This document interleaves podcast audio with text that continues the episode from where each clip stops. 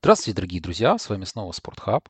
И снова мы продолжим наше путешествие по НФЛ. Впереди очень скоро уже стартует э, новый сезон в американском футбольной лиге главной лиге всей планеты НФЛ. И вот Алексей Борисовский и Александр Мануха подписываемся и, записываемся и пытаемся рассказать обо всех дивизионах, обо всех командах, чем подошли они, как жили в этом межсезонье. Восемь подкастов мы запланировали, из них вот этого уже идет пятый, поэтому если вы не слушали предыдущие четыре, я уверен, что вы сможете найти их в нашей ленте. Ну а пока сегодня наш дивизион это такое десертное вино, наверное, для Алексея, потому что там есть его любимая команда Minnesota Vikings. Это э, непосредственно дивизион NFC North. Помимо всего прочего, у нас есть идея о том, чтобы запустить в этом году семью из лиг фэнтези. У нас уже набралось участников достаточное количество для того, чтобы сказать, что это будет семья из лиг. Но если вы хотите присоединиться в наши ряды, то, пожалуйста, записывайтесь, подписывайтесь на Patreon и записывайтесь в ряды тех, кто вот начнет свои возможно, первые шаги, возможно, какие-то уже опытные игроки захотят поучаствовать вместе с нами в этом всем безумии. Поэтому всего, пожалуйста, у вас есть такая возможность. Ну и помимо всего прочего, есть у нас еще лига по Мэддену. Если у вас есть PlayStation 5, то вот ссылка на то, как попасть в эту лигу, будет непосредственно вместе с подкастом предложена вашему вниманию. Леш, привет! Как твои дела? Ну и фэнтези NFL вот очень-очень-очень стучится к нам в двери расскажи, пожалуйста, насколько мы укомплектованы на сегодняшний день и чего нам ждать от вот этой вот семейства всего фэнтези лиг. Всем привет, отлично дела. Уже сегодня, уже конкретно как бы день независимости и полгода, как Украина ну, уже прожила с момента начала этой войны и при этом не просто прожила, а чувствует себя, ну, как бы очень и очень как бы неплохо, как для такой ситуации, так считаю. Так что я всех украинцев э, поздравляю с этим праздником, и тебя, Саш, поздравляю. Вот, и я уверен, что вместе мы победим, у нас там есть наша инициатива Спортхаба, потому что мы, мы собираем в данный момент деньги на смаколики для армии, потому кто хочет, э, обязательно к ней присоединяйтесь. Нужны в армии не только одни байрактары, спутники и прочая еще штуковина какая-то прикольная, но нужны и более какие-то обычные и приземленные вещи в том числе. Что касается фэнтези, то на данный момент ситуация такая, что две лиги набраны прям э, уже прям и под самую завязку, прям уже можно 2 на 16 человек организовывать. Но скорее уже хотелось бы насобирать как бы три лиги, потому мы продолжаем набор. Э, и, так что кто боится там вдруг записываться, то не надо, то записывайтесь. В принципе, большинство людей, я вижу сейчас э, по записи, они никогда не играли в фэнтези НФЛ. В этом году будут пробовать это в первый раз. У вас есть э, такой же шанс это попробовать, присоединиться к нам, там все станет э, понятно вам очень быстро, скажем так, и при этом я думаю, что если будут как бы три лиги, то они будут не такие глубокие, и даже для людей, которые знают ну, только Аарона Роджерса и, и Даванта Адамса, будет э, не стыдно, скажем так, на драфтах, и все пройдет нормально. Так что записывайтесь, присоединяйтесь. В данный момент у нас как бы цельно собирать аж на три лиги. Это, это будет очень круто, скажем так, потому что, ну, как бы признаю, что когда вот эта запись начиналась, я думал, что мы где-то на полторы, ну на две максимум насобираем. В данный момент уже две лиги э, аж ребят по швам. И, и надо бы на самом деле уже, ну, как бы собирать ну, даже не две, а три лиги. Так что давайте записывайтесь. Уже времени осталось на самом деле не так много, потому что я думаю, что на днях я буду делать уже какой-то предварительный, ну, как бы пост Э, с какими-то правилами, уже нужно будет регистрироваться на NFL.com, лиги у нас будут именно там, и уже будет постепенно распределение именно и составов по нашим лигам. Драфт я планирую, ну так себе, на 3-4 число. Так что, по сути, осталось где-то неделя-полторы, и у вас еще есть возможность впрыгнуть э, в нашу систему лиг. Вот, э, это, наверное, все, что касается фэнтези, и мы теперь переходим к моему любимому дивизиону НФК Север. Кто у нас будет первая команда? Ну, естественно, начнем мы, как всегда, по нашей уже привычной и устоявшейся традиции с победителей прошлогоднего, а прошлогодним победителем дивизиона. Это будет Green Bay Packers, команда, которая закончила с одним из лучших показателей в лиге 13-4 прошлый год, которая начала с абсолютно ужасного поражения от э, Нового Орлеана 3-38, потом 7 побед подряд. Прекрасный сезон э, с 13 победами и потом вылет, абсолютно неожиданный вылет, домашнее поражение от Сан-Франциско где все не сложилось так, как им, наверное, хотелось, 10-13. В результате всех этих славных дел Аарон Роджерс стал вновь вновь второй год подряд э, с MVP э, э, непосредственно НФЛ, кинув 37 тачдаунов и всего 4 перехвата.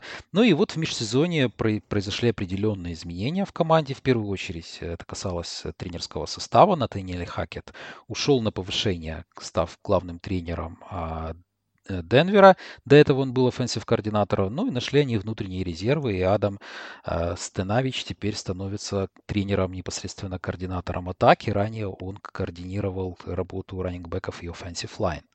Самым главным, самым, наверное, внушительным а, изменением в этом межсезоне стал трейд с а, Лас-Вегасом, куда они отправили Деванта Адамса. Это была очень долгая такая затяжная история, что произойдет с Деванте, дадут ли они ему новый контракт или отпустят. В конечном итоге получили они за него первые и вторые пики, которыми попробовали распорядиться максимально вложившись в защиту в э, прошлом сезоне. А также ушел у них э, из принимающих Валдес-Скантлинг и из защитников наиболее крупные потери это был э, непосредственно Задариус Смит и Кевин Кинг и offensive linebacker, outside inside linebacker и корнербэк. Вот такие вот изменения были в команде. Ну и мы, как всегда, по привычной нашей схеме, начнем с атаки, будем потихонечку пробираться сквозь то, что ждет команду в этом сезоне. И наш первый вопрос, который мы адресуем непосредственно в атакующем ряду там Гринбэй, это то, что в межсезонье Гринбэй провалились по ситуации с принимающими и не взяли адекватную замену ушедшим э, людям нам непосредственно на драфте, что привело к очередной критике линии от Роджерса в тренинг-кемпе. И вопрос, который мы задаем себе, это как это изменит рисунок атаки Пекерса, насколько повлияет на ее эффективность? Леш. Изменит и очень сильно, на мой взгляд, потому что Даванта Адамса очень будет непросто заменить. У Роджерса в прошлом году было 4100 ярдов пасовых, из них э, ну, где-то процентов 40 там они приходились на Адамса. Там было 1556 ярдов, кажется, или что-то в этом роде. Вот. Это очень много на самом деле. И Адамс это был, ну, не половиной нападения, но очень весомой ее частью, скажем так.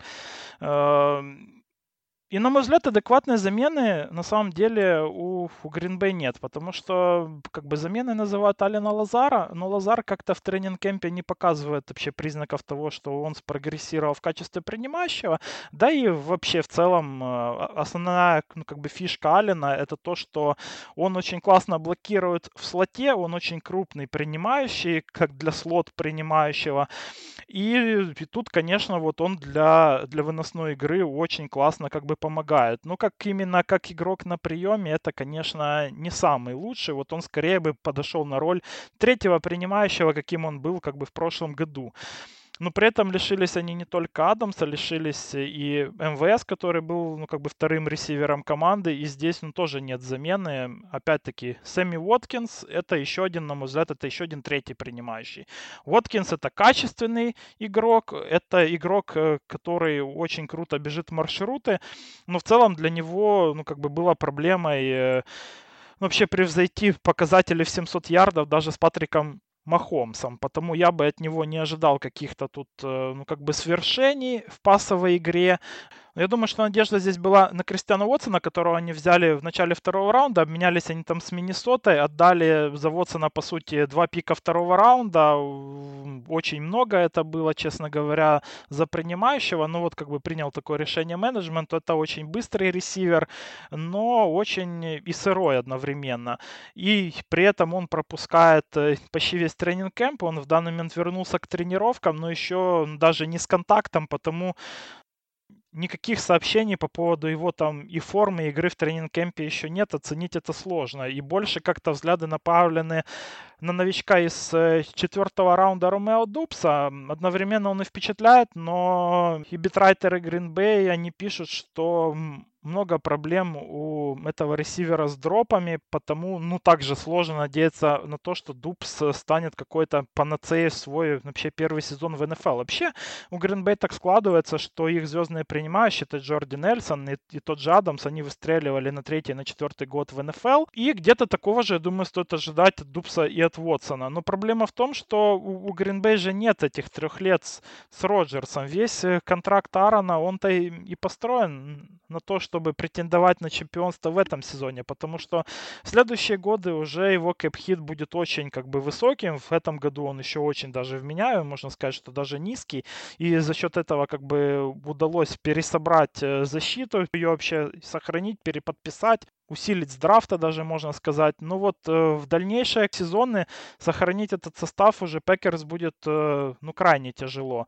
Потому вот эта вот э, потеря Адамса и ставка на на ресиверов новичков она, на мой взгляд, не совсем оправдана, и э, она может дать свой какой-то выхлоп немного позже, чем это требуется, скажем так. Э, потому здесь, наверное, где-то ну, придется спасать уже ситуацию, как, э, опять-таки, еще одному слот принимающему Кобу, так и Фитайтендом. Тут, наверное, надежда на то, что Фитоньян где-то восстановится после травмы, но опять-таки он не участвует в тренировках с контактом. После разрыва крестов его, его как бы форма пока что совершенно непонятна. Был он плох в прошлом году, но зато очень крут э, в сезоне 2020.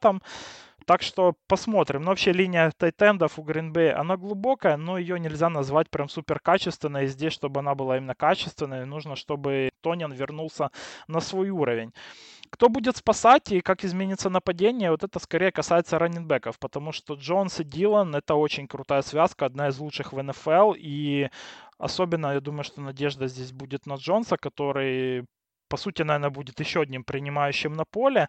И я думаю, что очень часто будет Гринбей играть именно в два выносящих. При этом Джонс будет э, перестраиваться в слот, ну, может быть, даже и на позицию вайд-ресивера отправиться на бровку в некоторых комбинациях. И от Джонса, наверное, стоит ожидать очень крутого именно сезона именно на приеме мяча. А Дилан будет больше выносить. Так что я, я думаю, что вот как-то будет Роджерс пытаться компенсировать недостаток класса своих принимающих именно за счет э, очень крутого класса своих э, именно раннингбеков. Что было еще отличительной э, чертой этого нападения у Пекерс последние годы, это игра offensive line. Но здесь, к сожалению, в этом году пока что больше снова вопросов, чем ответов. Э, Бахтиари, ну, буквально только-только вернулся к тренировкам, о каких-то контактных тренировках пока что речи даже не идет. И потому его нахождение в стартовом вообще составе на первую неделю пока что очень прям под вопросом. Не играл в Бахтиаре почти два года. У него было две операции на коленях, и также непонятно, каким игроком он остался. Но, по крайней мере, можно говорить о том, что до травмы это был абсолютно лучший левый текл НФЛ, по моему мнению. Мне вообще очень нравится этот игрок. Вот кто-кто на Бахтиаре, это божило просто. Вот э, обычно говорят, что э, ну как-то Трент Уильямс, да, там лучший левый текл НФЛ, но для меня это всегда был именно Бахтиари. И там даже было not even close, скажем так. Но что от него осталось за эти два года, когда он сможет восстановиться, говорят, у него есть ментальные проблемы. Очень сложно здесь как бы предугадать. Это же касается и правого текла Дженкинса, который, ну, это, это звездный текл, очень крутой текл, но он также после травмы, но вот на его восстановление как бы намного больше надежды. Я думаю, что он будет играть с первой недели. Interior Offensive Line здесь э, уже с прошлого года можно сказать, что пошла какая-то деградация. Есть Майерс, есть Ньюман, которые в прошлом году играли не лучшим образом. Взяли в четвертом раунде гарда Зака Тома, и вот э, и по сообщениям из тренинг-кэмпа уже как бы Зак Том начинает претендовать на роль стартера, говорят, что он очень крут, и вот э, зная вообще, ну как бы работу Green Bay с линии, то я думаю, от этого парня можно ожидать э, каких-то интересностей в этом сезоне, что он удивит именно с положительной точки зрения. Но опять-таки, если смотреть в целом вообще картину по нападению, мы имеем элитного квотербека, элитных раненбеков, одну из худших, на мой взгляд, линию принимающих э, в НФЛ. Тайтенды зависят очень от э, того, каким будет все-таки Тоньян. По линии нападения, ну, также много вопросов. То есть, на мой взгляд, э, эта атака должна сделать э, какой-то шаг назад. И это в целом это подтверждается и в тренинг-кемпе. Вот э, очень, вот что бывает очень показательно на тренинг-кемпе, это какие-то совместные тренировки. То есть игры пресизона обычно все стараются своих стартеров вообще беречь, и, да и в целом не показывать там какой-то плейколлинг на публику прям на широкую.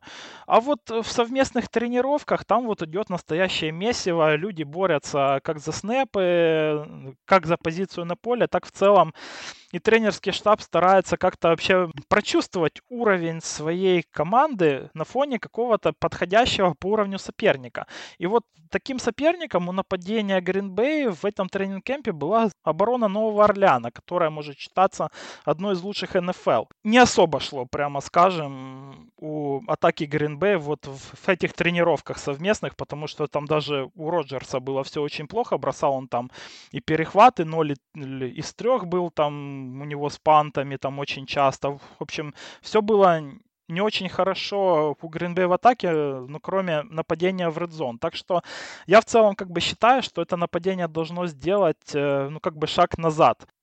Куда тратились, э, ну, действительно, ресурсы у Пекерс э, в этот офсезон, это на защиту. По сути, ушли только Задариус Смит и Кевин Кинг, что не пойдет особо в минус э, для Гринбей, на мой взгляд. И тут вопрос простой. Эта защита будет лучшей в НФЛ? Ну, вообще очень сложно сказать в преддверии сезона, какая защита станет лучше, но у них действительно есть предпосылки стать, защитой топ-3.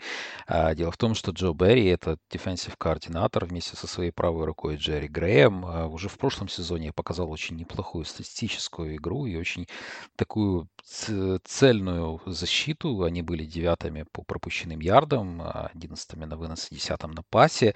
И в целом вот эта вот э, философия, которую, наверное, Джо перенял от Уэйда Филлипса, с которым он до этого работал в Лос-Анджелес Рэмс, перейдя впоследствии уже как координатор защиты и отыграв свой первый сезон как координатор защиты в Гринбее, она мне очень импонирует, потому что я очень высокого мнения вообще нахожусь о философии Уэйда Филлипса, считаю его одним из лучших дефенсив координаторов последних лет, так точно. И вот сейчас под стать ему будет весь, э, весь набор, который есть э, во всех линиях. То есть во всех линиях практически закрыты все проблемные места и проблемные дыры. Ну, начнем, наверное, с defensive лайна непосредственно. Конечно, там есть у нас Кенни Кларк, конечно, есть Дин Лори, который немножко ниже по уровню игры, нежели Кенни Кларк. Добавили в этом году они из первого раунда э, своим э, одним из выборов Девонте Уайта. Девонте Уайт опустился довольно сильно на драфте, имея большие проблемы вне поля. Это знаменитый domestic violence, который так громко звучат в НФЛ, поэтому, возможно, у него какие-то проблемы, если у него возникнут какие-то проблемы. Это будет проблема в том числе и для всего Гринбея, и для его защиты в том, в, час, в, в том числе, но пока что это на бумаге это выглядит как очень классное усиление непосредственно а, Дилайн, который для команды, которая играет 3-4, как раз три стартера очень важны, которые будут дополнять друг друга и продавливать все изнутри. Если мы говорим о пасраше, то тут у нас есть Рошан Грей и Престон Смит, которые в прошлом году наколотили 18,5 секов, и даже уход э, за Дариуса Смита, который вот был в этой всей суповом наборе, э, не был лишним и дополнял дополнительно давление на квотербека, каким-то образом они попытались компенсировать пятым раундом, э, взяв там, выбрав там Энгбары, ну и мы знаем, что вот новички, они могут прогрессировать, когда находятся в сильной команде. Даже если этого не произойдет, если Гарри и Смит хотя бы останутся на уровне своего прежнего сезона, то это будет очень здорово. Были проблемы у них с лайнбекерами, да, то есть вот они играют э, в три лайнбекера, и если Девонте Кэмпбелл отыграл отличный сезон и в принципе, показателем этого стало то, что он попал в пробол, то второго лайнбекера им явно не хватало, и вот в первом раунде они под, э, взяли непосредственно Уолкера, который является очень атлетич, атлетичным игроком. Да, я знаю, что в последнее время вот этот атлетизм, из которым, за которым гонятся все команды на позиции лайнбекера, он немножко, наверное, переоценен, потому что не все атлетичные раннингбеки хорошо читают игру, и вот это иногда становится даже им помехой. Но пока таких красных флагов нет, и мне кажется, что это очень хорошее подписание, очень хорошее дополнение непосредственно встроенные ряды защитников э, Гринбея.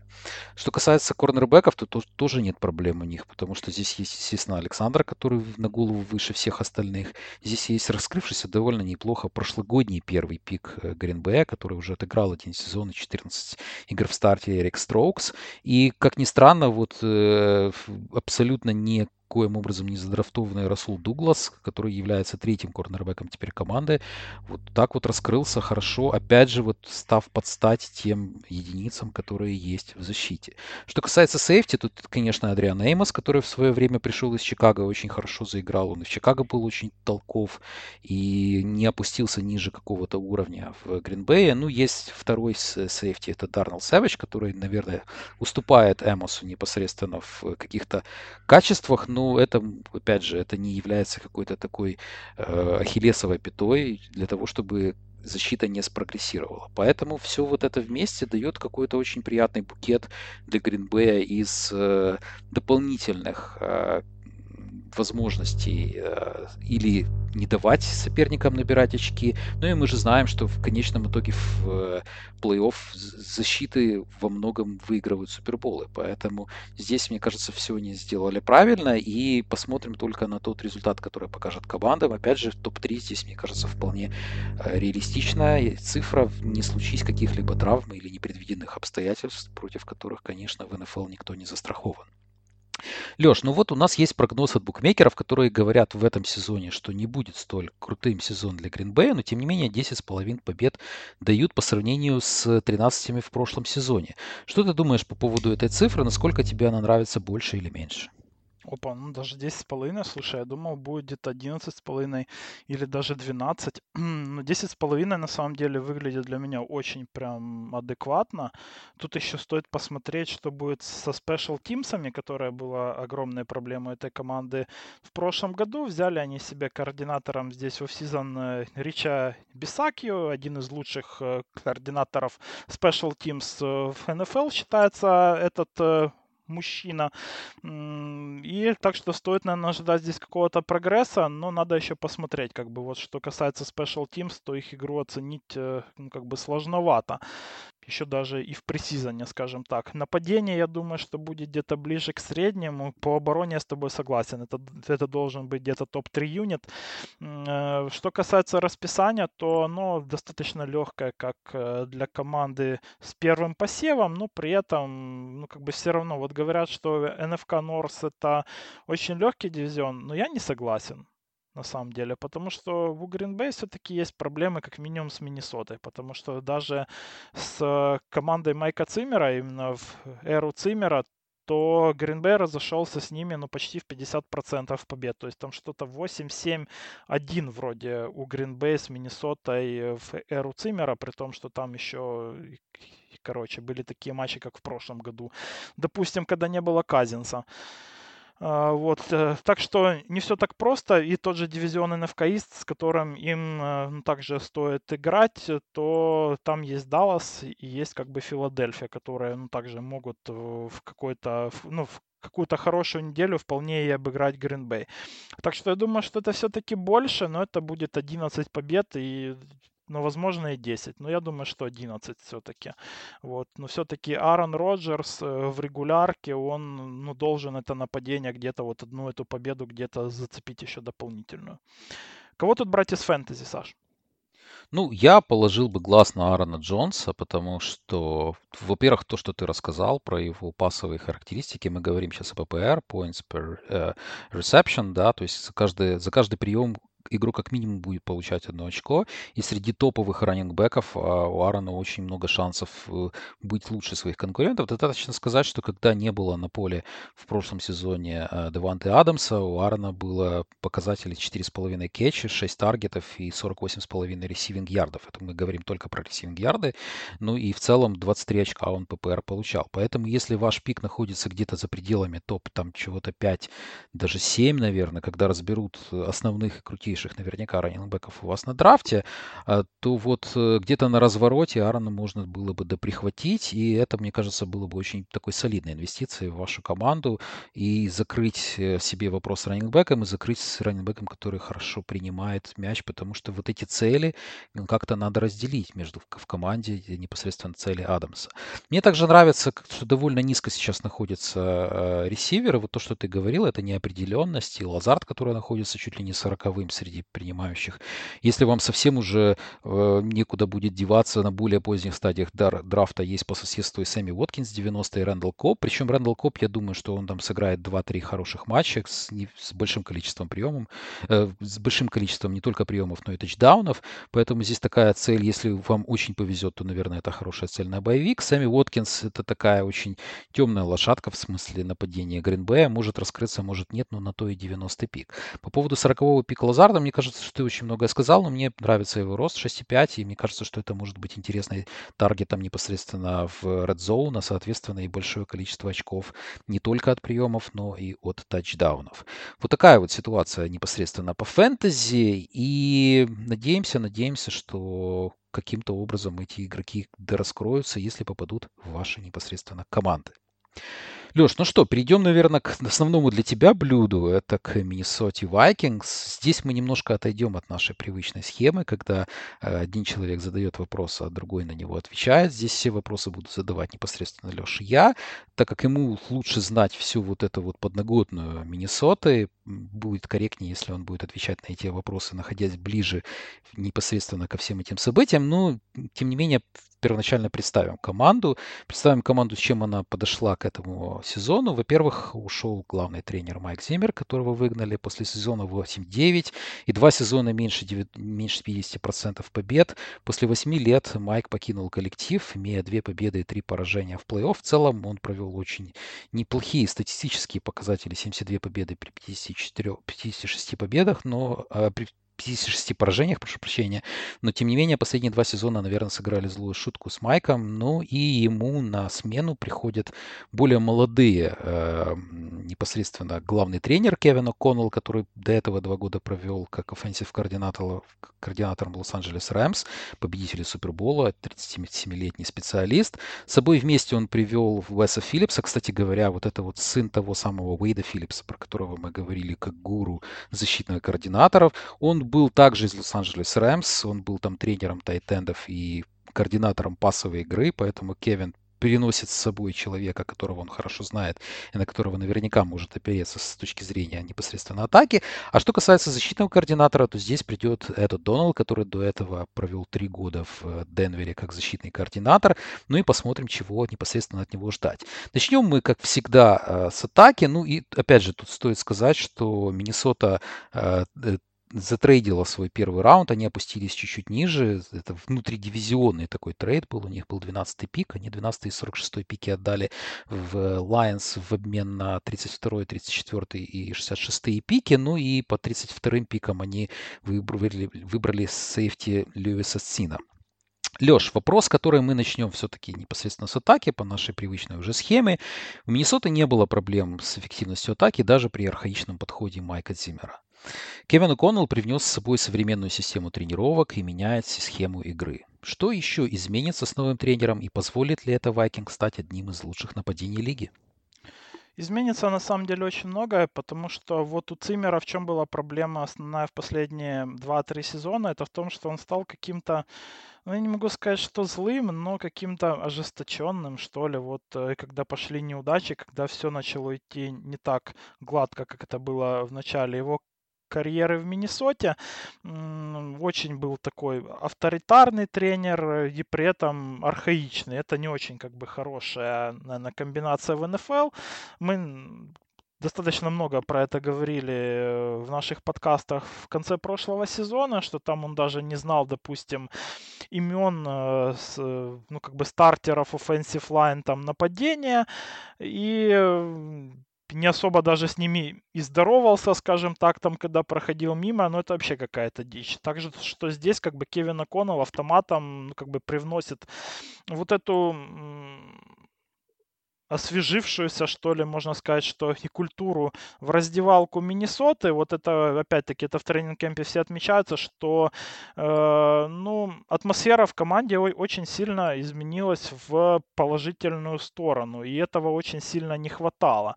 При этом О'Коннелл э, в Миннесоту также принес инноваторские подход именно тренировок Рэмс. Теперь там много всяких фишечек, ну, вроде, допустим, огромных экранов, э, ну, прям на поле, где можно тут же как бы прокручивать плей назад и показывать игрокам сразу же на поле, что они сделали не так. Это также, ну, такие штуки также, на мой взгляд, очень э, полезны и современные в НФЛ в данный момент. И этим уже пользуются, наверное, вот все, э, все ну, как бы тренера, которые идут в ногу со временем, скажем так. Что касается самой схемы и игры на поле, то здесь, эм, наверное, будет много того, что, что видели в Рэмс, но все-таки будет с с какой-то скидкой на особенности состава Миннесоты. Я думаю, что много будет схем с тремя принимающими, будет 11 э, персонел будет, ну, то есть, по сути, будет очень много игры в три принимающих, в одного тайтенда и в одного раннинбека. Связано это с тем, что у Миннесоты, на мой взгляд, абсолютно лучшая линия принимающих НФЛ, и ну, просто грех не играть с тремя принимающими. Так что я думаю, что очень много будет э, в целом комбинаций, где будет три ресивера на поле, а то и четыре. При этом вот в данный момент э, травмирован Ирв Смит. Э, глубина у Миннесоты на позиции Тайтенда за ним очень прям плохая. И это, наверное, придет к тому, что все-таки вот если Смит не восстановится к первой неделе, ну не будет этого пока что игры с Тайтендом. Будет они больше использовать здесь фулбека. Но, к счастью, Миннесота один из лучших вообще фулбеков НФЛ Си Джей Хэм таких изменений с точки зрения схем я жду. Также, наверное, стоит ожидать больше плей-экшена.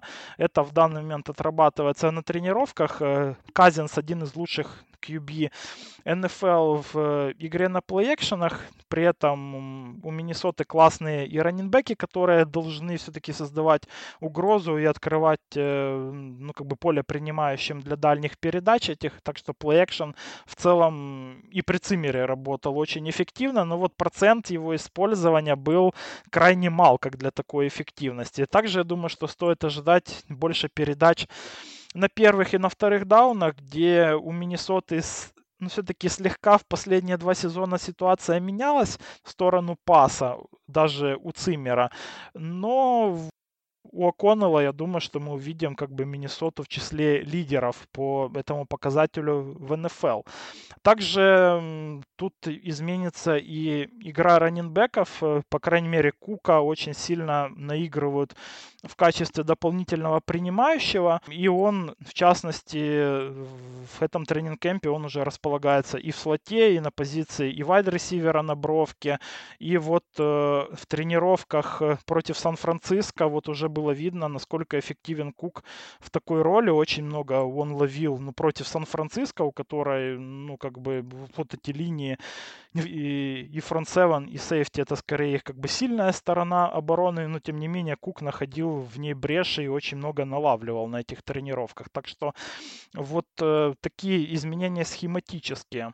Что касается самого состава, тут опять-таки есть как бы Казинс, да, у него проблемы есть э, с игрой, с тем, чтобы в целом выходить в плей-офф как бы в карьере и чтобы там добиваться какого-то результата. 1-2 у него в плей-офф в данный момент, но тем не менее как бы не все только вина одного Кирка. Я думаю, что его можно считать где-то топ-10, топ-15 квотербеком НФЛ, то есть он выше среднего, скажем так. И вот это нападение О'Коннелла, я думаю, что оно как минимум как бы раскроет лучшее качество Кирка, и мы в этом сезоне сможем увидеть его лучшую версию.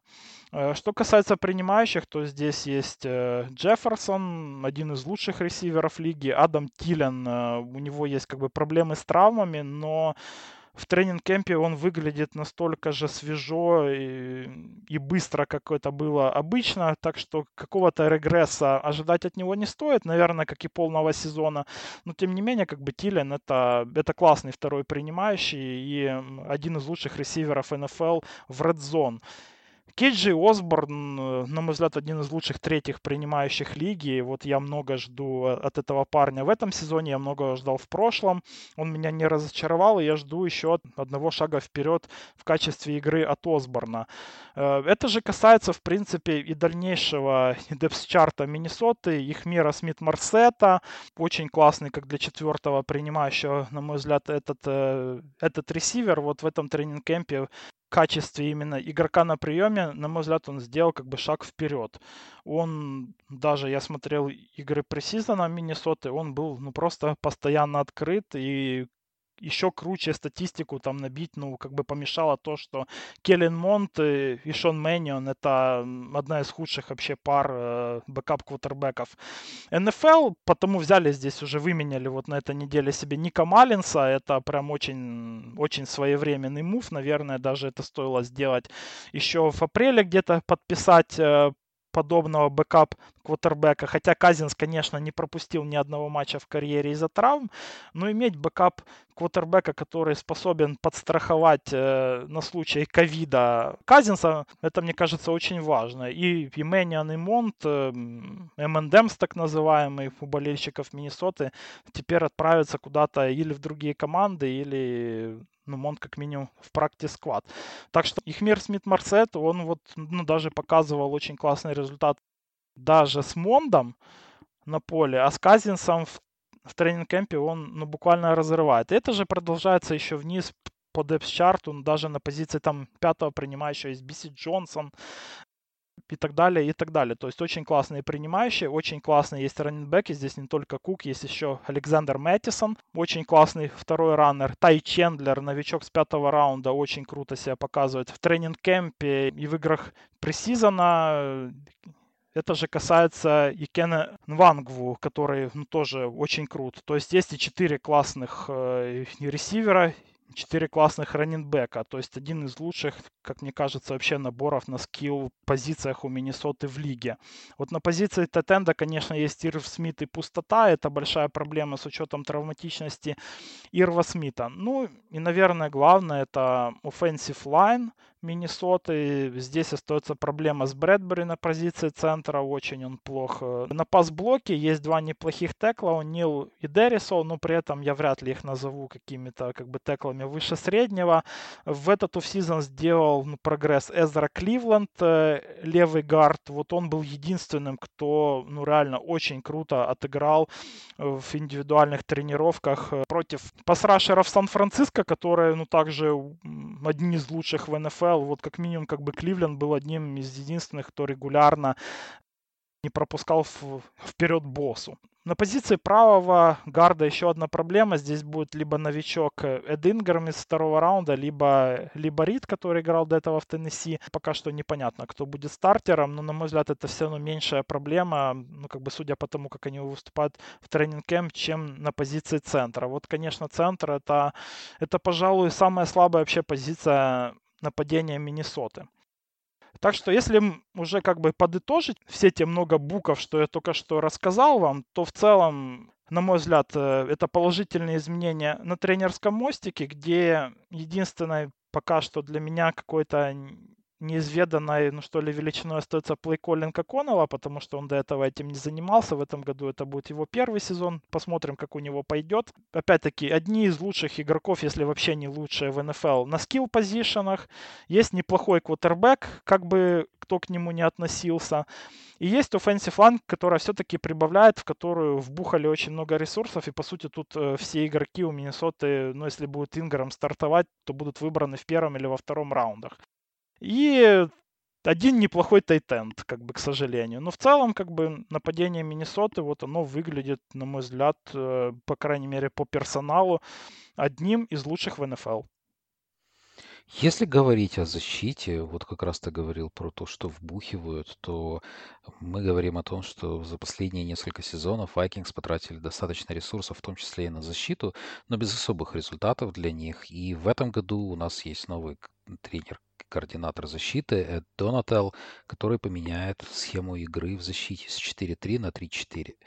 Насколько тебе кажется, персонал команды подходит под подобные изменения и насколько будут они эффективны непосредственно, чтобы дать какие-то дополнительные boost защите в следующем NFL-сезоне? Но он не совсем подходил, на самом деле, ну, как бы перед началом этого офсезона, но была проделана большая, ну, как бы работа в этот офсезон, в частности, подписали они себе Задариуса Смита, большое это подписание, на мой взгляд. Смит э, мало играл в последние, ну, как бы сезоны, эффективность у него из-за травм ну, также была не лучшей, но при этом в данный момент он здоров и, и выглядит в тренинг-кемпе очень классный, и вместе с Данилом Хантером он должен составить доминирующую связку эдж-рашеров. Э, но опять-таки у обоих есть проблемы по здоровью, но у Миннесоты есть, слава богу, и глубина на этих э, позициях. Где она вот, кстати, не подходила, вот это, ну, ну как бы тот состав, что был до этого, это вот где-то, возможно, и на позиции defensive end, наверное, это самый сложный момент в перестройке. Вот э, таких схем. И, и здесь несколько, я думаю, что выборов из третьего и четвертого раунда прошлых годов, они не попадут в итоговый ростер Миннесоты на начало регулярки. Кого-то отсеят э, из предыдущих, ну, можно сказать, что даже высоких пиков. Ну, по крайней мере, вот они Смита подписали, они взяли себе Хикса, чтобы дополнить, ну, как бы Кендрикса на позиции лайнбекера. Э, ну, Кендрикс очень крут в этой роли, ну, как бы Хикс, ну, также достаточно подвижен и неплохо, он универсален, ну, хотя уровень у него скорее средний, но он вот, ну, как бы все делает неплохо. И, наверное, выбор сейфти Сайна, он с этими связан, как бы в первом раунде, с тем, что нужен еще один сейфти в таких схемах, потому что не стоит забывать, кто такой Донател. Донател это, можно сказать, что ну, правая рука Фанджио. Фанджио любит играть в два высоких сейфти. Здесь мы получаем, как бы, что есть и Сайн, есть и Харрисон Смит, э, при этом есть э, Кемрин Байнум, который, наверное, будет ну, даже стартовать, а не Сайн. Вот, ну, Байнум, это ж его брали в прошлом году как э, корнера, который должен был стать free safety. Не хватает у него скорости, но очень высокий интеллект. И он очень круто, ну, как бы раскрылся еще в прошлом году под конец регулярки на этой позиции. И в данный момент в тренинг-кемпе он выглядит очень-очень классно. Так что в целом в потенциале у Миннесоты есть есть э, внутри очень-очень неплохих сейфти. Э, где, наверное, есть еще проблемы, так это с позиции, конечно же, корнеров. Здесь э, в данный момент ну, должны стартовать Патрик Питерсон и Кэм Денслер не все так очевидно с качеством этих двух все-таки корнеров, потому что Питерсон временами играет как образец самого себя из Аризоны, а иногда просто, ну, как бы пропускает длинные тачдауны. Ну, слава богу, он, наверное, выглядит настолько провально все-таки реже, потому его нельзя назвать все-таки плохим корнером, но, наверное, и хорошим также сложно назвать. Здесь он скорее будет ментором для молодых все-таки игроков секондари Миннесоты скорее. А вот, ну, как бы Денслер э, удивляет э, в этом тренинг-кемпе, застолбил за собой позицию второго корнера, подписали для слота э, корнера из, э, из Гринбей, бывшего Шандона Салливана, ну, такое, честно говоря, конечно. И в данный момент вот, ну, как-то больше уже рассматривается в качестве ротации уже, уже корнеры с этого драфта. Это Эндрю Бут и Экейли Эванс. Два, можно сказать, что слегка сыроватых, наверное, это больше Эванса касается, но с высоким потенциалом оба корнера. У Эндрю Бута было много травм, так он был талантов там на топ-20 драфта, взяли его под 42 номером, при этом он э, достаточно неожиданно для многих как бы выпал с первого раунда. Вот Миннесота даже поднялась, чтобы взять Бута. Он очень неплохо играет, как для новичка корнера. Вот э, новичкам на этой позиции всегда сложно. Но Бут э, очень как бы неплох в тренинг-кемпе. Во второй игре пресизона получил он снова травму лодыжки ну, вроде как там все нормально. Ну, по крайней мере, Эванс, вот он должен быть в ротации. Так что, как минимум, с точки зрения глубины, вот благодаря и Буту, и Эвансу, все у Миннесоты не так плохо, как это было в прошлом году. Что было еще одной проблемой у Vikings э, в прошлом году, так это остановка выноса. Но все-таки э, связка Томлинсона и Пирса на позиции дитеклов, ноустеклов, можно сказать, двух, она не сработала. Оставили в э, этот офсизон одного Томлинсона, подписали из Баффала здесь Харрисона Филлипса. Ну что сказать, ну Филлипс это батя.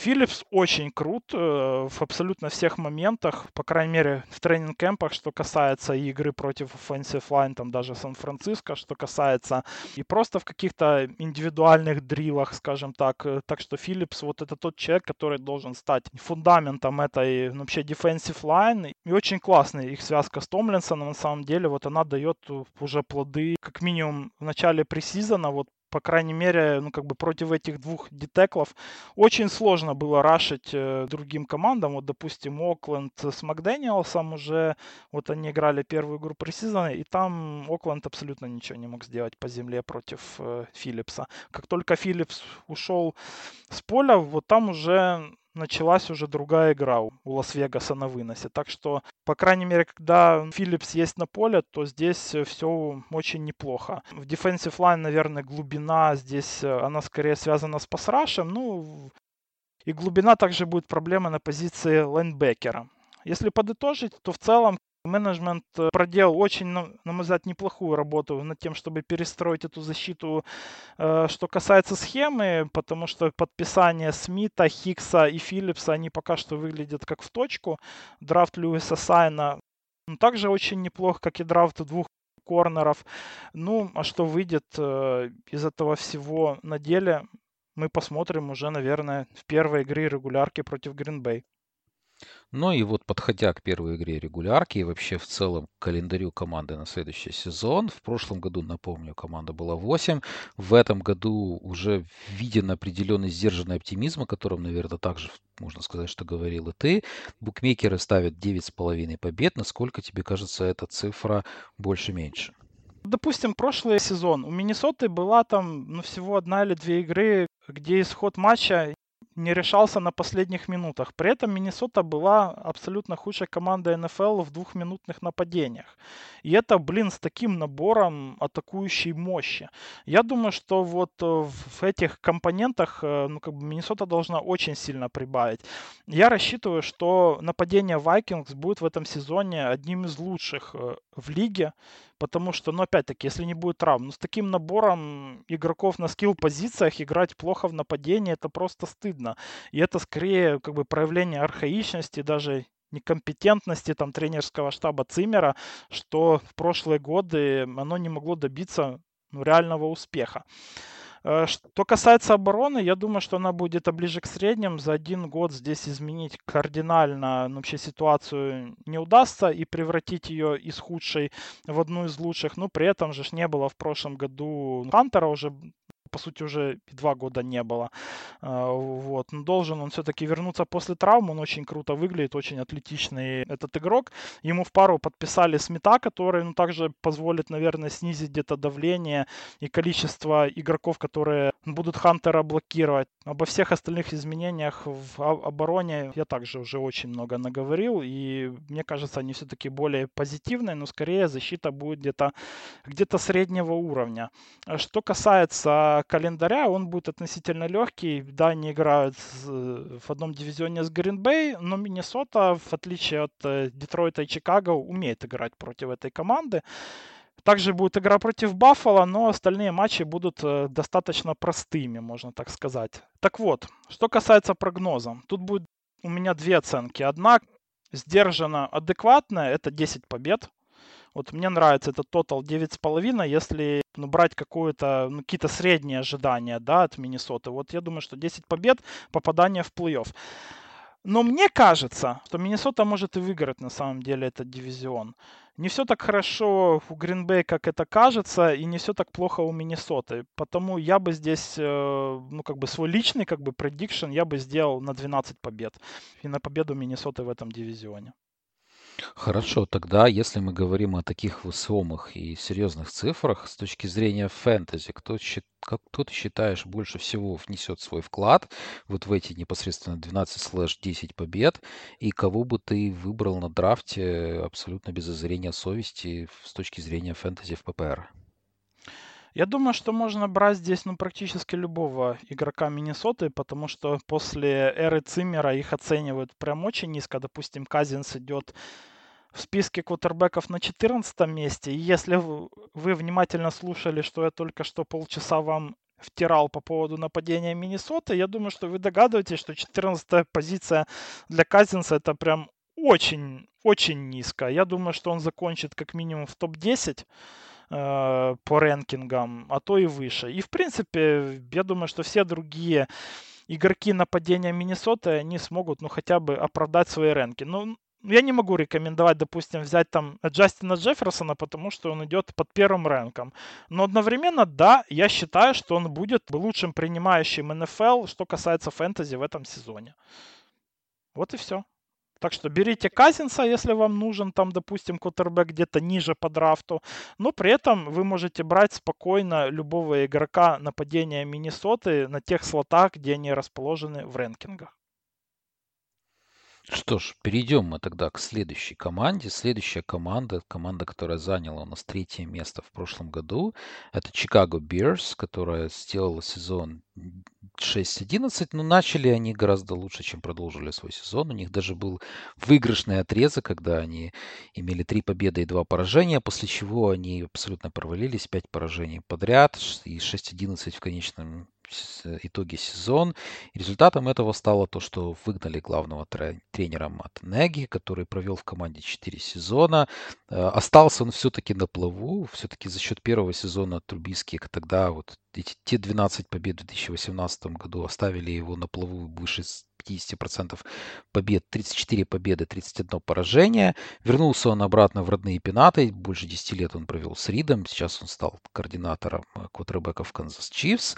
Ну, а ему на смену пришел э, новый тренер, новый главный тренер Мэтт Эберфлус, который ранее был дефенсив координатором Индианы. И, естественно, как по аналогии, наверное, с той же самой Виннесотой, привел за собой Алана Уильямса, который также в Индиане отвечал, э, отвечал за дефенсив бэков и теперь стал э, защитным координатором непосредственно в Чикаго. В пасовую игру и вообще в игру нападения они добавили э, Люка Гетси, который ранее был координатором пасовой игры и, и тренером квотербеков в Гринбее, заклятый враг Чикаго. Ну и в целом вот не было у них своего родного пика, потому что они отдали, инвестировали в прошлом году в своего нового стартового квотербека Филдса э, пик 2021-2022 года, поэтому остались они без пиков в первом раунде непосредственно на, э, на последнем драфте. Во втором раунде забрали Кайлора Гордона, это корнербэк, и Брискет, Брискера, это непосредственно сейфти. Что касается перемен в, в основном составе, то очень много солидных и важных людей покинули коллектив в этом межсезоне. Алан Робинсон принимающий, в защите и Хикс, и Голдман, и Калил Мак, вот тот самый трейд, о котором мы говорили уже с точки зрения непосредственно Чарджерс, и Дэнни Тревант, который также был одним из стартовых э, лайнбекеров. Взамен им пришли Байрон Принглс э, из э, принимающих. Э, Сент-Браун тоже принимающий, Райан Гриффин, тайтенд и Джастин Джонс, defensive tackle. Леш, ну вот в Chicago Bears э, в, в, непосредственно в, в своем межсезонье в атаке у нас есть новый тренер, координатор нападения в Чикаго Люк Гетсби, который работал в прошлом с принимающими кутербеками. Обе эти линии требуют большого количества труда, в том числе и в Чикаго. Правильно ли этот человек для подобной работы с твоей точки зрения? И да, и нет, скажем так, потому что, с одной стороны, как бы Гетси, он работал с Аароном Роджерсом, и не сказать, чтобы он чему-то его научил, прямо скажем, там смотря кто еще кого учился. Но, с другой стороны, он работал с принимающими достаточно плодотворно в Гринбей. Но здесь, в принципе, тоже можно поспорить. С одной стороны, был там Даванте Адамс э, и Ален Лазар, с другой стороны, были, ну, все-таки где-то, я думаю, что не раскрытый потенциал и Вальдеза Скентлинга, и Экономиуса Сент-Брауна, которого он за собой привел и в Чикаго. Так что, ну, я не сильно, честно говоря, как-то положительно настроен по поводу этого назначения. Тренер Коттербека у него здесь будет Эндрю Яночка. Это, блин, ну, брать как бы тренера Коттербека из Миннесоты, который работал с Кирком Казинсом. Ну, это тоже вызывает вопросы. Хотя по поводу Яночка в Миннесоте были отзывы, но ну, в целом неплохие. Ему всего 33 года, как бы очень молодой тренерский штаб, наверное, это для того, чтобы они были ближе где-то к Джастину Филдсу по возрасту и лучший коннекшн у них был между собой. Ну вот и Яночка, кстати, тоже в Миннесоте работал как с квотербеками, так и, и с принимающими. Что касается принимающих, то здесь он, на мой взгляд, получше работу сделал. Если слушали, что я рассказывал про Миннесоту до этого, то ну, очень крутой как бы депс-чарт, в том числе благодаря этому специалисту у Миннесоты в итоге обрисовался. Так что вот Яночка, я думаю, это неплохо, а Гетси, ну я не знаю даже, такое, честно говоря. И что здесь, наверное, еще печальнее, так это то, какой есть персонал у Джастина Филдса, потому что команда, на мой взгляд, э, менеджмент пока что не особо делает э, шаги, можно сказать, что решительные для того, чтобы, чтобы развивать своего квотербека как это надо. Э, да, здесь есть Колкмет, есть Дарнелл Муни, есть Монтгомери, но, блин, кроме них особо никого нет, и, и вряд ли кого-то из них можно назвать элитным или даже там и, игроком уровня All-Pro. Наверное, ближе всех здесь к этому званию Муни все-таки. А, вот, offensive line откровенно слабо, не спасет здесь даже подписание левого текла Райли Рифа, ну, хотя в целом неплохой левый текл, но остальная линия крайне слаба, не уже даже туда перевели на позицию правого гарда Тевена Дженкинса, которого брали, чтобы он был э, теклом будущего в этой команде. Но уже много разговоров о том, что Дженкинс баст. Э, так что такое себе. В целом, как бы ростер, э, особенно когда смотришь на принимающих, ну это ж просто какое-то, блин, собрание бастов. Э, как бы кроме Муни, Киллы Хэри, Сент Брауны, Данте Петисы, Таджай Шарпы, Айзая Култер, допустим. Ну вот из тех про кого я читал, что в тренинг-кемпе оставляет какое-то приятное впечатление, это можно назвать здесь новичка Велуса Джонса. Взяли они его в третьем раунде себе, вот Джонс, ну, вроде как неплох.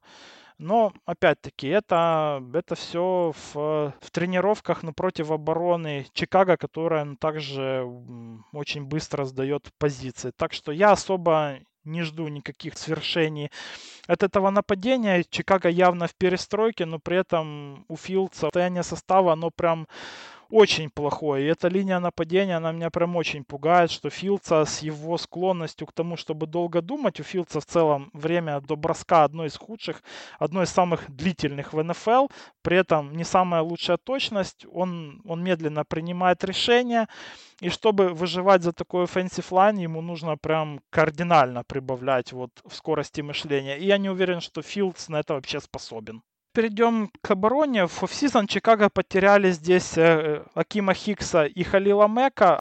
Рокон Смит сначала отказывался играть и форсил трейд, но теперь он сказал, что он закончит все-таки этот сезон в Чикаго, вернулся к тренировкам, но я так думаю, что он все-таки покинет этот клуб э, в офсизон уже в следующий. Это явно будет не та же защита, которая была до этого, но насколько назначение Эберфлуса позволит сократить э, потерю в качестве.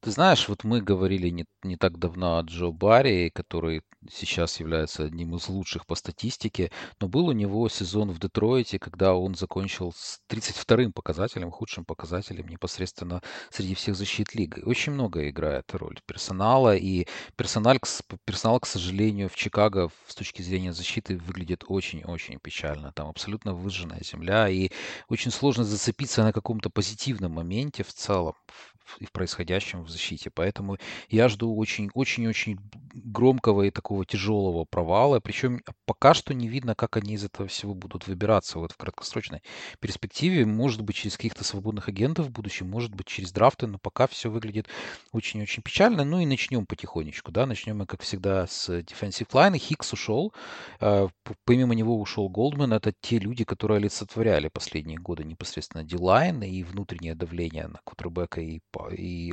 остановку непосредственно running game а. Их нету, и замены им особо не предвидится. То есть у нас есть действительно подписанные с э, рынка свободных агентов Джастин Джонс, но это совсем другой порядок и совсем другой класс игрока. И есть Алкуэйн Мухаммад, но это совсем не тот игрок, о котором мы могли бы сказать с точки зрения остановки э, running game а, где я жду очень больших проблем в команде непосредственно. Да, есть с точки зрения pass rush а все еще Роберт Куин. Роберт Куин, который сделал фантастически абсолютно 18,5 секов. Помните, мы говорили о том, что два игрока в Гринбей, это Гэри и Смит, сделали 18,5. Здесь один Куин сделал 18,5 секов. Но делал он это в основном, когда Мак был на поле. То есть, когда защи... непосредственно защита кутербека уделяла очень много времени и э, ресурсов на то, чтобы остановить Мэка. И сейчас Мэка не будет, и Роберт Квин, которому уже 32 года в этом межсезоне, э, наверняка просто ну, должен потерять в этой статистике. Здесь не предвидится никаких дополнительных бустов. Возможно, он сделает там 10 секов. Это будет уже за счастье на самом деле для подобной защиты, потому что ему будет уделяться очень большое внимание. Итак, мы сказали, что у нас с пасрашем проблемы, у нас проблемы с defensive line. Посмотрим на линию лайнбекеров. С лайнбекерами тоже все туго, потому что Тревор Танк, конечно, был очень медлительным, может быть, одним из самых медлительных э, лайнбекеров в лиге но он очень хорошо читал игру, и как раз его чтение и понимание игры, оно на нем заждилось очень много э, дополнительных ярдов, которые не набирала атака соперника. Мы говорим о том, что здесь Рокван Смит есть, которым, как ты уже сказал, что у него есть определенные наклонности на то, чтобы уйти из команды, и, скорее всего, он покинет эту команду. То есть, да, он доиграет этот сезон, наверняка он не опустится ниже какой-то планки, но мотивация и попытка как-то взбодрить эту команду команду, и его лидерские качества в этом году, наверное, ждать особо не приходится. Есть также Никлас Морроу, но он не лучший лайнбекер, который заменит Дэнни непосредственно на этой позиции. Чуть-чуть лучше дела непосредственно с дебеками, но тут тоже все относительно, потому что Арти Бернс, который был в свое время э, первым пиком первого раунда, более или менее раскрылся непосредственно в Чикаго и играл не так плохо, как он играл до этого в Питтсбурге, но абсолютно это непредсказуемый игрок, у которого сезон на сезон абсолютно не приходится. Ему вторят э, Джейсон Джонс, который все еще прогрессирующий корнербэк, и Тейвен Янг, который теперь уже тоже может больше себе получить игрового времени. Может быть, каким-то образом это будет какое-то подспорье для пасовой игры. А, здесь определенно светлым петлом среди дебеков является Эдди Джонс, который очень крутой и очень классный а, плеймейкер. И в этой команде, наверное, он станет таким внутренним лидером, каким-то стержнем. Но просто стержень, на стержень все равно нужно нанизывать что-то. Да? Даже если вот мы какую-то елку ставим искусственную, ну вот в, в принципе одного стержня здесь будет мало, а Других качеств в команде мы абсолютно не видим. Есть из второго раунда вот тот самый Брискнер, о котором я говорил. Может быть, он как-то с э, Джексоном как-то дополнит всю вот эту вот картину невразумительную. Но я, честно говоря, жду провала и жду провала очень-очень солидного непосредственно от Чикаго. И те шесть побед, которые были в прошлом году, покажутся, наверное, за счастье. Ну, кстати говоря, вот по поводу Леш прогнозов и по поводу того, что ждать от команды, букмекеры ставят оптимистичные 6,5, с моей точки зрения, оптимистичная, но не знаю, насколько тебе кажется эта цифра высока, и насколько Филдс, вот, наверное, своим каким-то победоносным шествием сможет преломить вот ту печальную картину, которую мы видим, как минимум, с точки зрения защиты в команде. Чего? 6,5 этой команде? Капец, блин. Ну вот я ну. специально не смотрел over-under по этим командам, про которые мне нужно было готовить прогнозы для того, чтобы я смог скорее сопоставить свою оценку с той, которую дают букмекеры, и для меня прям шок. Вот как было шоком, что настолько мало для Гринбеста, так шоком, насколько круто оценивает эту команду букмекеры. Ну, блин, этот состав один из худших в НФЛ.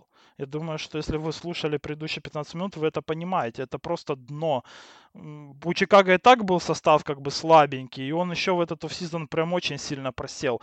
Да у них даже просели их, их спецкоманды, которые были, в принципе, ну чуть ли не лучшей стороной у Берс относительно прошлого сезона. Здесь новичок Пантер. С одной стороны, есть как бы слабый состав, с другой стороны, есть, э, но ну, все-таки матчи, которые можно выиграть. Играют они два раза против Лайонс. Есть здесь Хьюстон, Giants, Редскинс, Атланта и Джетс. Но, честно говоря, для меня и Вашингтон, и Нью-Йорк, они выглядят как минимум по составу уже на голову выше. Giants э, и Хьюстон, возможно, ну, тоже посильнее. Вот Атланта это где-то команда того же уровня, плюс-минус, но которая начала перестройку, наверное, на один год раньше, чем они. Так что не факт, что даже в этом матчапе Чикаго будет здесь фаворитами. С учетом такого календаря, как бы три победы авансом, это вот это максимум, который я вижу в этом году для Чикаго. Тем более, что я жду, что и Гринбей, и Миннесота будут сильными, а Детройт будет респектабельный в этом дивизионе. Так что это три победы, но это авансом. Тут вполне может быть и одна победа, и я вообще не удивлюсь, если Чикаго вообще не выиграет ни одного матча. Кого тут взять для фэнтези? Очень сложный вопрос с учетом того, как мы уже похоронили это Чикаго непосредственно. Но здесь два кандидата. У меня Кмет, э, который 11 среди тайтендов, и Дарнелл Муни, который 25 среди принимающих. Даррелл в прошлом году пробил 1000 ярдов. В принципе, мы ожидаем от него подобного же сезона в этом, в этом году. Но все-таки, мне кажется, вот 25-я позиция высоковата для него, потому что 25-я позиция значит, что еще не все команды, не все первые ресиверы из этих команд непосредственно были выбраны. Поэтому я бы немножко немножко поостерегся. Давал я обещание того, что мы не будем, что не буду я рекомендовать тайтендов, но вот Кмет, мне кажется, очень классный в этом смысле, как 11-й тайтенд, которому очень много вестов сейчас, очень много информации о том, что он сможет спрогрессировать. И я всегда ожидаю того, что молодой кутербэк, когда не знает, куда кидать, кинет на тайтенды, поэтому свои приемы он вынесет, плюс высокие габариты. Если когда-нибудь Чикаго и будет доходить до Red Zone все-таки, то вот где где, чем черт не шутит, может быть, на Кмета какие-то пасы и пройдут. Поэтому я все-таки поставлю на Кмета. Муни, мне кажется, 25-й все-таки высоковато. Я, не, я считаю, что он очень талантливый парень. Я прекрасно понимаю, что Алана Робинсона уже в команде нет, и он станет железобетонно первым, первый таргетом, но там есть не хуже кандидата. Я так просмотрел в этом вот рейнже, поэтому я бы поостерегся. Но если вы, вы считаете, что здесь есть дополнительный плюс, то вполне можете также посмотреть на него. А с точки зрения раннингбеков, Монгомери высоковат, мне кажется, находится, поэтому вот такие вот, вот такие вот расклады непосредственно по Чикаго и их фэнтези составляющей. Ну, Экмед же будет, это для него уже третий сезон в НФЛ, и где-то можно сказать, что традиционно это тендер раскрывается как раз-таки на третий год в лиге, и действительно больше каких-то больших, надежных таргетов. У Филдса нет э, для спасения, ну, как бы после неминуемого давления на него со стороны pass rush а. Идем дальше. Детройт Лайонс 3-13-1 в прошлом сезоне у них было. Изменений не так много в этот offseason было. Ушел здесь Трей Флауэрс, э, зато пришли Диджей Чарк, э, Крис Борд, Майк Хьюз, Джарада Дэвиса вернули зачем-то. И очень впечатляющий драфт был у Lions в этом году. Эйден Хатчисон, Джеймисон Уильямс был и Джош Паскаль были выбраны на этом драфте, кого стоит отметить. Э, этот офсезон Детройт э, все еще не трогал позицию квотербека, но зато усилил нападение диджеем Чарком и Джеймисоном Вильямсом, тем более, что линия принимающих в прошлом году у Детройта была вообще худшая в НФЛ. Это правильная стратегия построения команды и какие плоды она принесет в этом сезоне? Ну, стратегия на самом деле правильная, но стратегия это растет непосредственно с того, что у них есть очень приличная онлайн, и Декер, и Джексон, и Рэнгноу, который вообще, наверное, лучший центр сейчас в лиге, и Свелл это те люди, за которыми Гофф должен себя чувствовать комфортно в большинстве снэпов, пасовых снэпов, во всяком случае, которые дадут ему больше времени э, прочитать поле. И вот эти вот усиления, которые были непосредственно связаны с нападением, они как раз им являются подстать. Потому что в прошлом сезоне из прошлого коллектива, скажем так, у нас остались два крутых действительно опции в нападении с пасовой стороны. Это Амон Расс и Браун, который играл в слоте и, скорее всего, там останется. И это принесло ему 90 приемов, что, на секундочку, очень крутой результат непосредственно для НФЛ. Ну и Кей Джей Хокинсон, который является одним из лучших молодых тайтендов в лиге, который является очень классной опцией. Вот так он очень пробивно играл в прошлом сезоне и оправдывал авансы, выданные непосредственно пару лет тому назад ему на драфте. Мне очень понравилось подписание Диджей Чарка, потому что, во-первых, это подписание за небольшие деньги по сравнению с тем, что, мне кажется, Чарк мог урвать на рынке, учитывая хайп раннингбеков, который был в этом межсезонье. Ну и Джеймсон Уильямс, 12-й пик, это здорово, но сейчас у него есть определенные проблемы со здоровьем, до сих пор не восстановился он от э, ACL, поэтому первые четыре игры он уже точно не попадет в состав команд, об этом вот было объявлено буквально на медне, поэтому мы будем ждать, насколько он вернется и когда он будет готов, и насколько команда пока без него сможет э, справиться вот с теми э, непосредственно, с тем оружием и с теми людьми, которые будут на поле. Поэтому это дополнительный какой-то буст непосредственно для Чарка попробовать показать себя, пока не будет э, крутейшего стартового принимающего с первого раунда драфта абсолютно по делу, но вот э, насколько затянется травма ACL, это большой вопрос, потому что восстанавливается он еще все еще с колледжа и все еще никак не может восстановиться. Вроде как летает он с командой, вроде как он присутствует при всем этом, но его все-таки не будет на поле. Что для меня еще важным, это то, что сменили они offensive координатора в этом межсезонье. Энтоли Лин, который был ранее трени- главным тренером Чарджерс, покинул коллектив и перестал быть их offensive координатором. Подняли они, не запромоутили Бена Джонсона. А для меня вообще Детройт в прошлом сезоне в нападении выглядел а, как э, команда, которая в том числе на бровке не знает, что делать. Абсолютно какие-то, вот даже на День Благодарения, вот матч очень, очень знаменитый, когда команда абсолютно показала неумение тренерских, тренер, тренеров принимать решения под давлением, какие-то невнятные тайм-ауты, какие-то невнятные решения. Вот с этим, мне кажется, стоит побороться. Я не знаю, насколько Бен Джонсон способен заменить Лина в этом качестве какого-то такого э, гуру э, непосредственно принятых решений на бровке, но э, дополнительных листов, может быть, это все э, принесет. Джаред Гофф был не так плох, как многие думали, что окажется вот непосредственно в Детройте, и дополнительные опции как раз позволят команде понять, насколько же Гофф, который был под очень сильным давлением непосредственно от Дэна Кэмпбелла, который очень много требовал в прошлом сезоне от своего стартового квотербека, и так очень очень настойчиво и агрессивно а, рекомендовал ему повысить качество своей игры, в этом году у него будет больше шансов проявить себя. И вторить этому всему будет э, неплохой, а, неплохая выносная игра, во всяком случае, на, на бумаге. Да, Андре Свифт, который, а, может быть, не столь силен был по по своей статистике в прошлом году, но мне кажется, потихонечку набирает обороты, и вместе с Джамалом Уильямсом они с, с формируют какую-то такую довольно пристойную связку. И опять же, все корни вот нападения, почему мне нравится это нападение, это их онлайн. Это то, что является краеугольным камнем для любой команды. И то, зачем вообще на чем зыждется все вот эти вот прорывы команды с последнего места на какие-то более весомые позиции в своем внутри дивизиона, а потом и какое-то гремение, может быть, цепями чуть-чуть выше. Вот такая вот ситуация непосредственно по Детройту. Симпатичное нападение посмотрим, насколько оно сможет раскрыться в будущем э, календарном году. Э, Леш, по защите. Вот есть Хатчисон, который попался и упал к Детройту на второй пик драфта, который должен однозначно усилить э, линию защиты.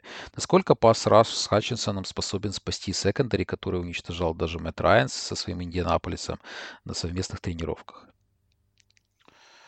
Ну, я как-то не сильно настроен, честно говоря, позитивно по поводу обороны Детройта, в отличие от нападения. Вот, э, ну, как бы все те вещи, которые ты рассказывал, это да. Ну, защита, ну, теперь есть хотя бы Хатчисон, ну, кроме него, конечно, здесь э, ну просто какое-то перекати поле. Да, есть у него неплохой партнер в пасраше Чарльз Хэрис.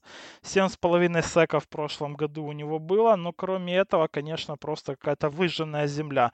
Остальная defensive line одна из худших в НФЛ. Линия лайнбекеров, я думаю, прям худшая в НФЛ, потому что Дэвис ужасен. Я не знаю, для чего его вернули. Кстати, в тренинг-кемпе он еще хуже, по-моему, в этом году, и кажется, его уже будут вообще отрезать. Если не отрежут, это, конечно, это печально будет, что никого лучше него не нашли. Ну, вот э, пока крайней мере, последнее сообщение, что я читал из их тренинг-кемпа, говорят о том, что он очень сильно под угрозой э, того, что его катнут.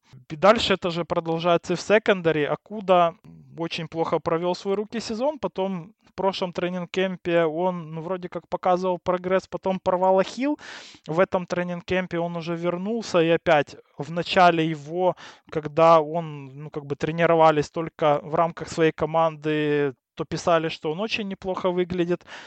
Но потом приехал просто Мэтт Райан, э, вместе с Питманом они его ну, просто разорвали. На вот этой, на двух сторонке с Колтс там просто от, э, от secondary Лайонс не осталось вообще ничего. Потому как-то сложно, честно говоря, мне вообще позитивно настроиться на вот эти все изменения, на то, что Окуда возвращается, на то, что Элиота они подписали себе на позицию safety из Балтимора. Ну, такое. Ну, в лучшем случае это как бы средняя секондари, а то и ботом 10. И мы получаем, что по сути в этой обороне, кроме пасраша, даже не за что и зацепиться. Так что я думаю, что это будет одна из худших оборон НФЛ в этом сезоне все-таки.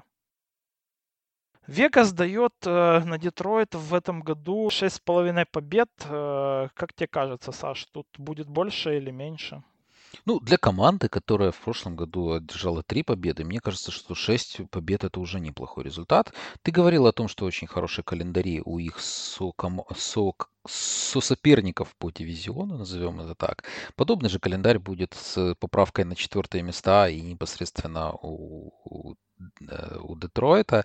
И мне кажется, что вот эти шесть побед, это будет, в принципе, неплохим, неплохим шагом вперед, учитывая те проблемы, которые ты назвал в защите, учитывая тот прогресс, который есть в нападении. Я видел прогнозы даже на 11 побед, но мне кажется, это какая-то какая нездоровая вообще атмосфера для текущей команды. С чем черт не шутит, но маловероятно. С точки зрения своего календаря... Ну, любители Харднокса, наверное. Ну, это же каждый год, ну, это же каждый год, Саш, такая тема, что про какую команду показывает HBO, ту команду ставят сразу же в плей-офф или контендером, а потом как обычно. Ну, ты знаешь, я не думал об этой закономерности. Да, наверное, ты прав. Что-то в этом действительно есть. Но мне кажется, 6 побед это здорово. 7 побед это будет вообще, вообще замечательно. По поводу календаря, все-таки переходя э, непосредственно к тем командам, с которыми им придется связаться, в следующем году у них довольно приятные есть игры с Джекс и Сиэтлом, NFC Восток и AFC Восток. Э, в целом там вот из NFC Востока можно вытянуть спокойно две победы, а если получится, то и три.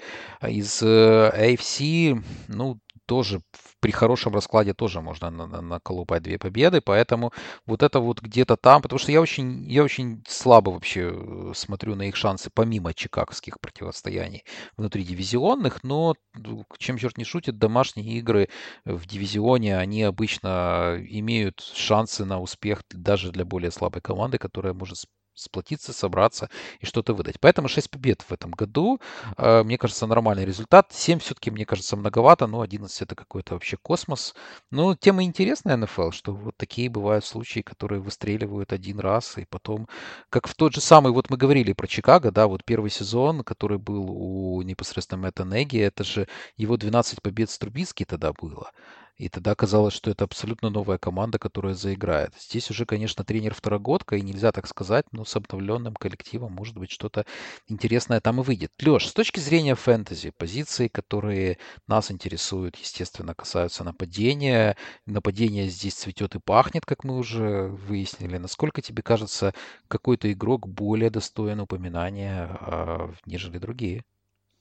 Ну, для меня здесь история где-то похожая на Миннесоту, что нападение Детройта, вот как-то комьюнити, как минимум как бы драфтовое фэнтези, оно еще не дошло до понимания того, что это может быть продуктивным нападением. Тем более, что все смотрят на персону, наверное, Джареда Гофа прежде всего, и такие потом, да ну нахер, типа, ну блин, этих принимающих братьев. А на самом деле я здесь вот в этом нападении я вижу value. А, тут есть и Хокинсон, в принципе, ну хотя это где-то, наверное, Тайтенд, он идет под седьмым номером, который оправдает как бы просто свой пик. Это же, наверное, можно сказать и про Деандре Свифта, который идет э, под седьмым рэнком в PPR среди раненбеков, э, но ему, наверное, больше все-таки сыграет.